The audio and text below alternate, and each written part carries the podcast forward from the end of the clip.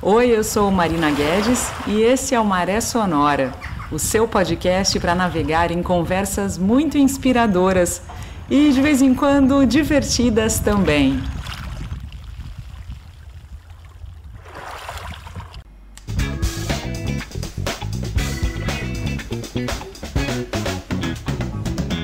Bom, e você vai conferir a partir de agora o segundo e último episódio com a Ana Mesquita, que é nadadora, fotógrafa e escritora.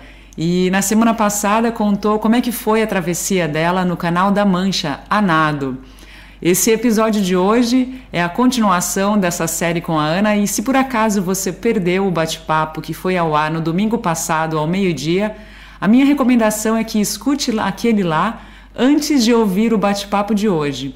E para isso é super fácil, basta acessar o menu aqui do podcast Maré Sonora e assistir. Você pode assistir no Spotify ou pelo YouTube também. E não se esquece de seguir a gente na sua plataforma favorita. Isso ajuda muito o podcast a chegar em mais pessoas. Você falava, né, você estava comentando do técnico no momento de comer. Então, quer dizer, durante a travessia eu fiquei pensando para te perguntar isso. Como é que rola isso? Você dá umas paradinhas para comer? Como é que funciona essa travessia na prática, Ana? Conta um pouquinho para a gente imaginar como é que é. Então, é assim, a gente nada de maiô, não é de roupa de borracha, é uma coisa que muita gente pergunta. Não pode se apoiar, nem encostar no barco, o nadador não pode ser tocado em nenhum momento durante a prova. E a gente para se alimentar, varia um pouco de nadador para nadador, mas em geral de 20 minutos ou de meia em meia hora, dependendo da prova, dependendo de como o nadador está e tal. Na época, Marina, eu tomava chá quente com mel e comi power bar, que era tipo os power gel, esses gel de carboidrato que tem hoje, mas só que em barra, não tinha em gel na época. Não eram, não todas as paradas comia, mas em todas as paradas eu tomava um meio copo de chá, acho que a cada 20 minutos. E o chá quente me ajudava a suportar o frio. O frio, para mim, é o mais difícil do Canal da Mancha. Não são todos os nadadores que acham que o frio é o mais difícil do canal, assim. Mas acho que é a maioria. A maioria dos nadadores, o grande desafio é suportar o frio mesmo, assim. E então você para, mas você fica sustentando, né, com a perna, com o braço, a flutuação, e na verdade põe na boca e sai nadando, né? Porque assim, muita gente me pergunta, mas você não parava para descansar tanto tempo nadando? E aí eu sempre penso, gente do céu, parar para descansar naquela água gelada é pedir para congelar, né? Ninguém pararia para descansar naquela água. Aí é que esfria mesmo. Quanto frio, Ana? O que é 14, 16 graus Celsius? Como é que era essa temperatura? Eu fiquei pensando nisso também. Estava 16 graus, caindo a 15 a água quando eu nadei. E isso é muito frio, né? Essa é uma outra coisa que muita gente que não nada não tem muita ideia de que uma água a 15, 16 graus é muito, muito frio. Porque se você pega como parâmetro a temperatura ambiente, né, de um dia que está a 16 graus, você fala assim, não é tão frio assim. O que acontece é que a água conduz muito mais o calor do que o ar. Então, numa água a 16 graus, a gente perde uma quantidade absurda de energia para manter a temperatura do corpo, para se aquecer mesmo. É muito frio. E às vezes as pessoas falam assim, mas você começa a nadar e aí esquenta, né? Eu não sei se os outros nadadores esquentam, mas eu, nadando a 16 graus, não esquento. Eu nado o tempo todo com frio. Com frio mesmo, sentindo frio. Nossa. É, e olha, nadando forte, porque eu nadava girando 80 braçadas por minuto. E, uau! Nadando forte, assim, fazendo força mesmo, não era nadando soltinho, entendeu? Mas eu não sinto, eu fico com frio o tempo todo. E hoje em dia, eu te confesso, eu não sei como é que eu consegui. De novo, eu não sei, porque é tão curioso, porque eu treinei, né? E é lógico, eu quis muito atravessar o Canal da Mancha pelo desafio que ele representa. O desafio é fascinante, né? E eu queria muito fazer a travessia e pensava, nossa, se eu conseguir atravessar o Canal da Mancha, eu vou ter feito alguma coisa extraordinária. Só que eu treinei, tentei, não consegui, continuei achando que era uma coisa incrível e tal. Aí eu treinei e consegui. Quando eu atravessei o Canal da Mancha, tem um fenômeno que eu já percebi que acontece com muita gente, não é só comigo, que muita gente que faz esse tipo de coisa experimenta alguma coisa parecida com isso. Depois que você consegue, você pensa, é fácil. E você pensa, qualquer pessoa faria, não tem, né? É só treinar. E não é que eu não ache que qualquer pessoa tenha a capacidade de atravessar o Canal da Mancha, não é isso. Mas hoje em dia eu passei a perceber de novo que é uma coisa difícil, que você precisa de um grau de condicionamento físico e mental também,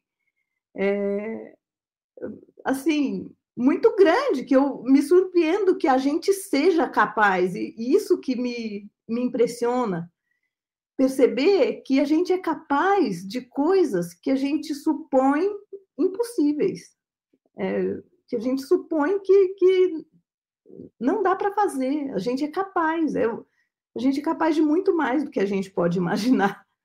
Eu fico sempre impressionada agora de novo, porque na época eu entrevistar e eu dizia, não, qualquer um faz, é só treinar, porque nadar, veja, não tem impacto, então você treina e você vai nadando, não tem muito segredo nadar o dia inteiro.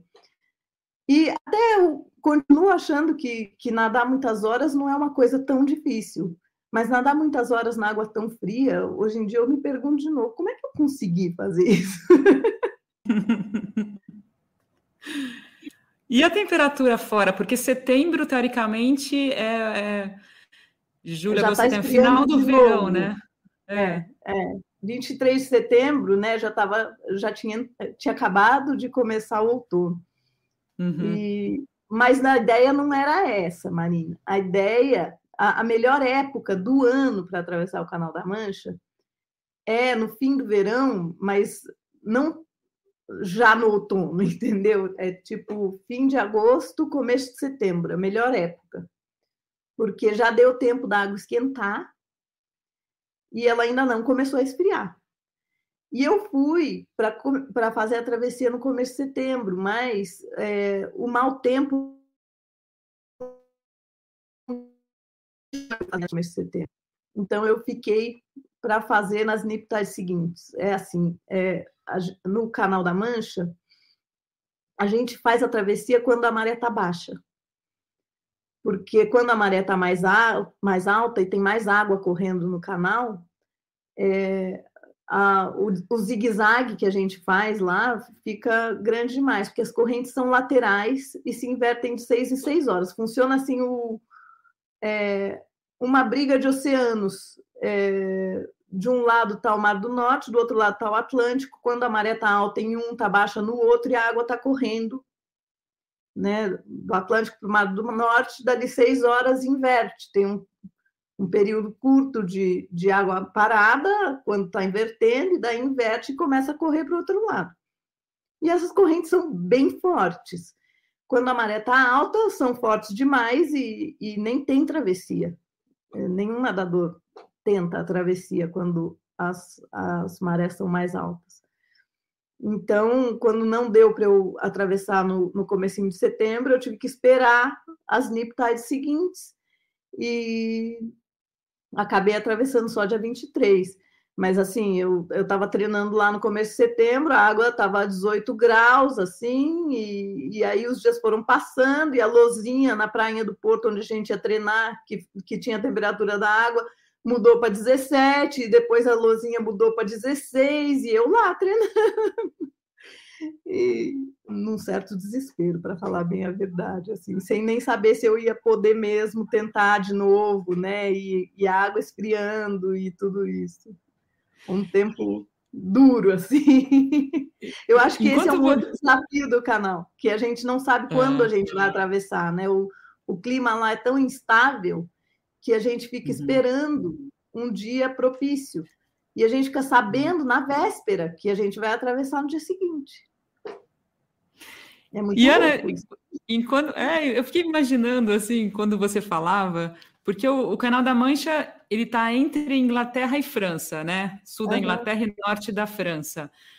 Como é que funciona? Eu queria fazer duas perguntas em uma. Fazer um combo de perguntas. A primeira coisa é, você sai da França sentido Inglaterra ou é o contrário? E nessa mesma pergunta, outras pessoas vão contigo no mesmo dia? Existe, assim, por exemplo, o dia da galera atravessar o Canal da Mancha, ou é uma coisa individual que ninguém sabe que outra pessoa está na água? Como é que rola isso em termos de organização da atividade, do fado? Tem uma associação que regula, né? E, na verdade, hoje em dia tem duas, né? Porque eu atravessei tinha uma só. E a gente fica sabendo que tem outras pessoas nadando. No mesmo dia que eu tentei, na primeira vez, uma brasileira atravessou, a Dayusa Damas, e ela conseguiu. Depois, quando eu tentei e atravessei no ano seguinte, ela tentou e não conseguiu. E eu sabia também que estava na água no mesmo dia que eu, a Karen Burton, que é uma nadadora, nossa, faz muito tempo que eu não tenho contato com ela, mas uma grande nadadora americana, na época ela era vice-campeã mundial, e ela atravessou no mesmo dia que eu. Ela fez 9h04. E a gente fica sabendo que tem mais gente na água, né? Porque, na verdade, esse mundinho é um mundico, né, Marina? Hoje em dia, muito mais gente faz. Mas, mesmo hoje, o mundo das águas abertas é um mundico, assim. Esse mundo o que a gente hoje chama ultramaratona aquática, né? Acima de 16 quilômetros é considerado ultramaratona aquática, acho que é 16. E na minha época, na verdade, a gente chamava de águas abertas ou maratona aquática. As provas do Mundial, da FINA, tinham no mínimo 25 quilômetros. Era tipo outro esporte, antes de virar esporte olímpico, a maratona aquática em 10, né? Que é o que tem hoje. Mas é um mundinho é um grupinho de gente muito meio diferente, vamos dizer assim. Essa gente que gosta de nadar tantas horas. Na época que eu estava treinando para atravessar o Canal da Mancha, o Cláudio me mostrou uma revista que tinha saído, acho que tinha uma mata grande, assim, e a chamada,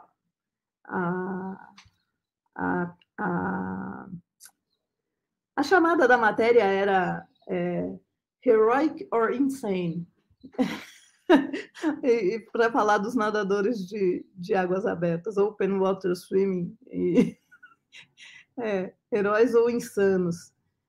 Eu acho que mais para insanos do que heróis.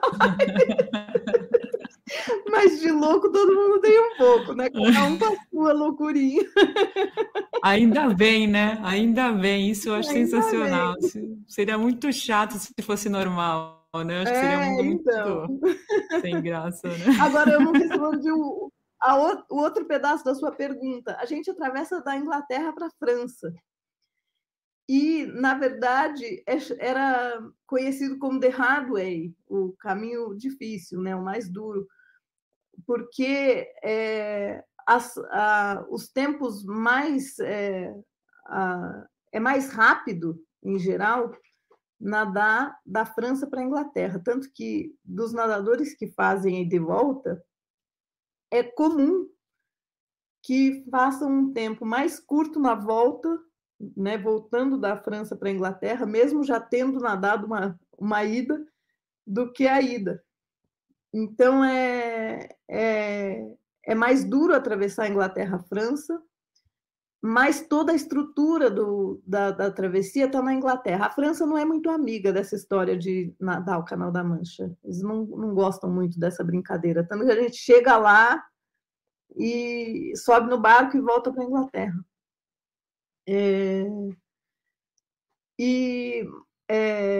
O curioso é que eu fiquei sabendo só recentemente que hoje em dia não é mais permitido. Na época que eu nadava, era permitido. Você podia, se quisesse, fazer a sua travessia França e Inglaterra. Mas o problema é que você teria, assim, o horário que você sai na travessia, ele depende da maré também. Porque você sai logo depois de uma inversão de corrente, porque aí você pega uma inversão a menos e você tem, desvia menos de rota. E então, esse horário que você não escolhe e muito frequentemente é de madrugada, eu comecei a nadar às 5h30 da manhã.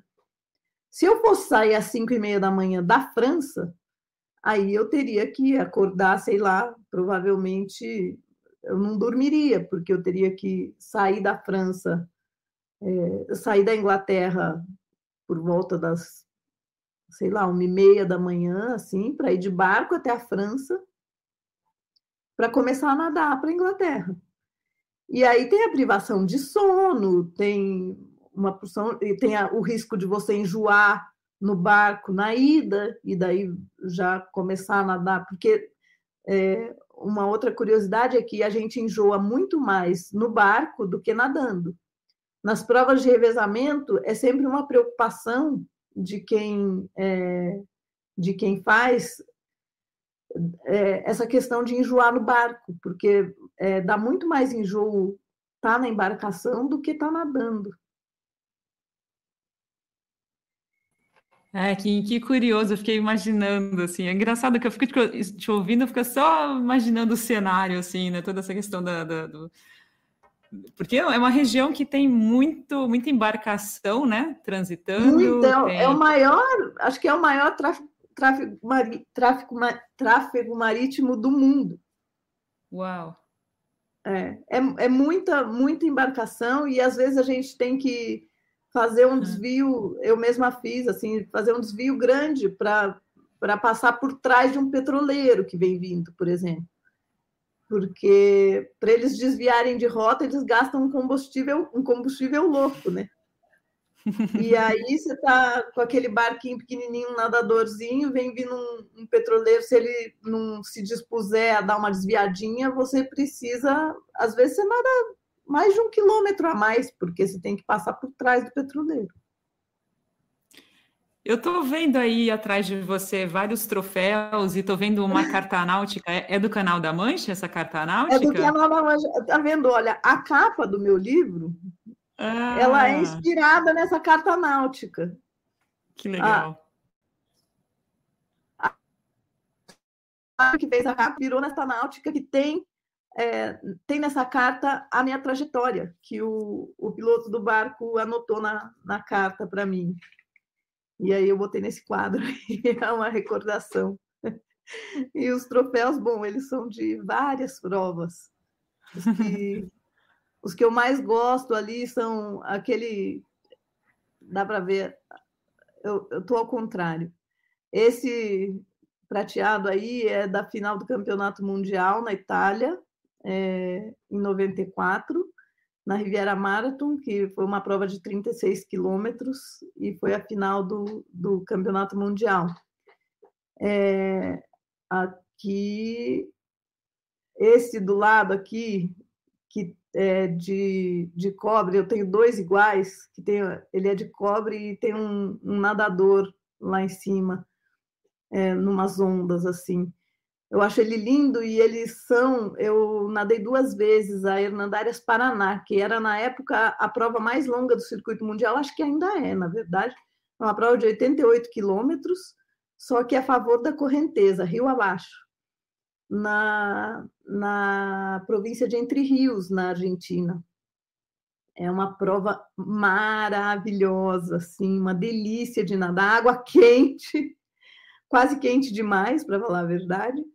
E é uma prova deliciosa, assim, é incrível que na Argentina a natação de longa distância é muito popular. Então, você nada 88 quilômetros, que é tipo viajar nadando, né? E as pessoas ficam na beira do rio, assim, nos lugares onde tem povoado e tal, elas vão para a beira do rio te incentivar, bater palma, falar, vamos, vamos, e te incentivam. Aí, quando tem ponte, fica sempre um tanto de gente em cima da ponte, incentivando e tal. Você chega, milhares de pessoas te recebendo, assim. É uma coisa, uma delícia mesmo, assim, uma prova que é uma festa.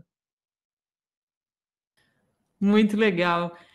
Ana, eu gostaria, assim, para a gente ir terminando, eu queria resgatar um pouquinho o livro, né? A Travessura do Canal da Mancha. Você lançou esse livro, foi em 2009? É isso que ele foi lançado? Foi a primeira edição em 2009. Eu queria te pedir para falar como é que foi essa experiência de reviver essa travessia e transformá-la nessa narrativa. Como é que foi isso para você? Ai, foi uma experiência que eu super recomendo. Eu acho que nadar salva minha vida e escrever também, de certa forma. Escrever é super terapêutico, né? Você reelabora as coisas quando vê com uma história. E eu escrevi o livro muito por causa da minha filha. Eu resgatei a ideia. Quando eu atravessei o Canal da Mancha, eu tinha vontade de escrever um livro, mas eu começava a escrever, parava, perdia, e o tempo foi passando e eu não escrevi. Mas quando a minha filha tinha, sei lá se eram 6 anos, 5 anos, sei lá com que idade, um dia ela estava mexendo nas fitas de vídeo dela, da Disney, e tinha lá uma fita que não era da Disney, não tinha nenhuma coisa na capa bonitinha, nem nada. E ela falou assim, o que é essa fita aqui, mãe? Eu falei assim, filhoca, essa fita aí é da época que a mamãe nadava e saiu na televisão, tá gravado aí. Aí ela falou assim, você apareceu na televisão, mãe? Eu quero ver. E foi tão bonitinho, porque ela viu as matérias, né, que contavam da minha travessia, e então ela assistiu todas aquelas pequenas matérias, aqueles flashes, dando entrevista e tal, e aí ela começou a contar a história para todo mundo. E era muito bonitinho, do jeito dela, né? Ela entendeu lá tudo, sei lá, daquele jeitinho dela. Era muito fofo ela contando. E foi nessa época que eu falei assim, eu quero escrever a história para a Clarinha. Eu realmente escrevi o livro. Depois ainda demorei um tempo para conseguir editor e tudo, mas eu acho que esse reviver da experiência, através da escrita, a gente reelabora muito. E esse ano saiu a 3ª edição do livro e eu fui ler o livro, porque o editor perguntou se eu queria mudar alguma coisa. E, no fim, eu resolvi não mudar. Mas tem uma porção de coisas lá que talvez eu contasse diferente se fosse hoje. Entendeu? Em como eu sinto, em como eu penso as coisas hoje, em relação a quando eu escrevi. Mas é datado, né? É datado o livro e continua tudo valendo o que eu escrevi lá. Então, eu não quis mudar nada daquilo. Mas a gente vai a gente vai mudando e ressignificando as experiências da gente ao longo da vida, né? Eu já estou com 52 anos e, nossa, já mudou muito o meu jeito de encarar não só essa experiência específica de atravessar o Canal da Mancha, mas a própria maneira de ver a vida e o mundo, né? Eu já mudei tanta coisa. Eu acho que a gente só para de mudar depois que a gente morre, né? É um bom sinal a gente mudar, porque enquanto a gente está vivo, a gente vai mudando. Concordo totalmente contigo, Ana. Eu gostaria de te agradecer. Oi. Não, eu ia contando só mais uma particularidade. Eu escrevi o livro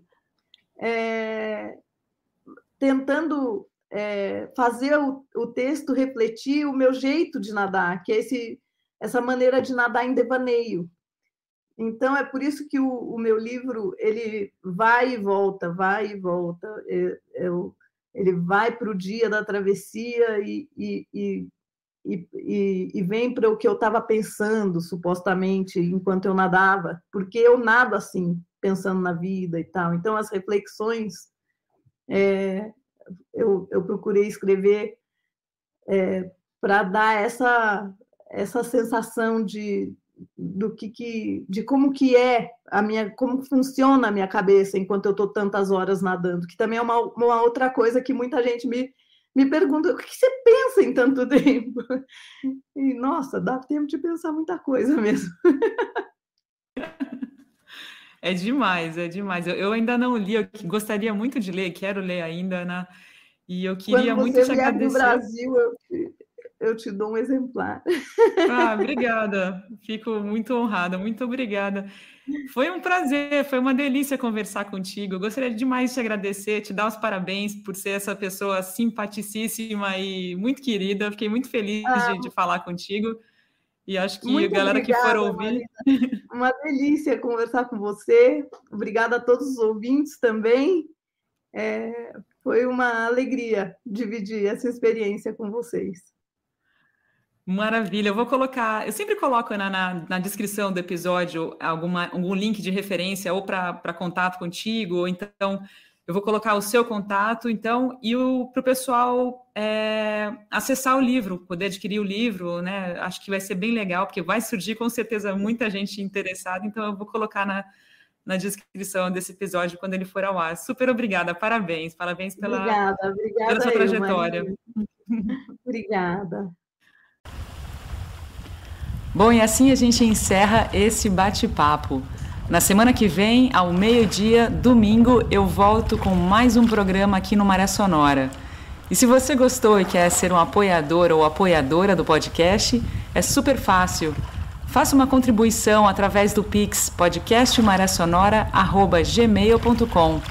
Não tem valor mínimo ou máximo, qualquer contribuição é muito, muito bem-vinda. Se você mora fora do Brasil, tem um link disponível na descrição do podcast de cada um dos episódios. O Maré Sonora é um oferecimento do Café do Luiz, o café que celebra a amizade e os bons momentos. Encomende o seu de qualquer lugar no Brasil através do perfil no Instagram, que é o seguinte, @cafedoluiz. E eu volto no próximo domingo ao meio-dia com um novo bate-papo por aqui. Não se esquece de seguir o canal no seu tocador de podcast favorito, Spotify, Apple Podcast ou então no YouTube. Se inscreve lá no canal, porque assim você fica sabendo toda vez que um episódio novo vai ao ar. Uma ótima semana e bons ventos!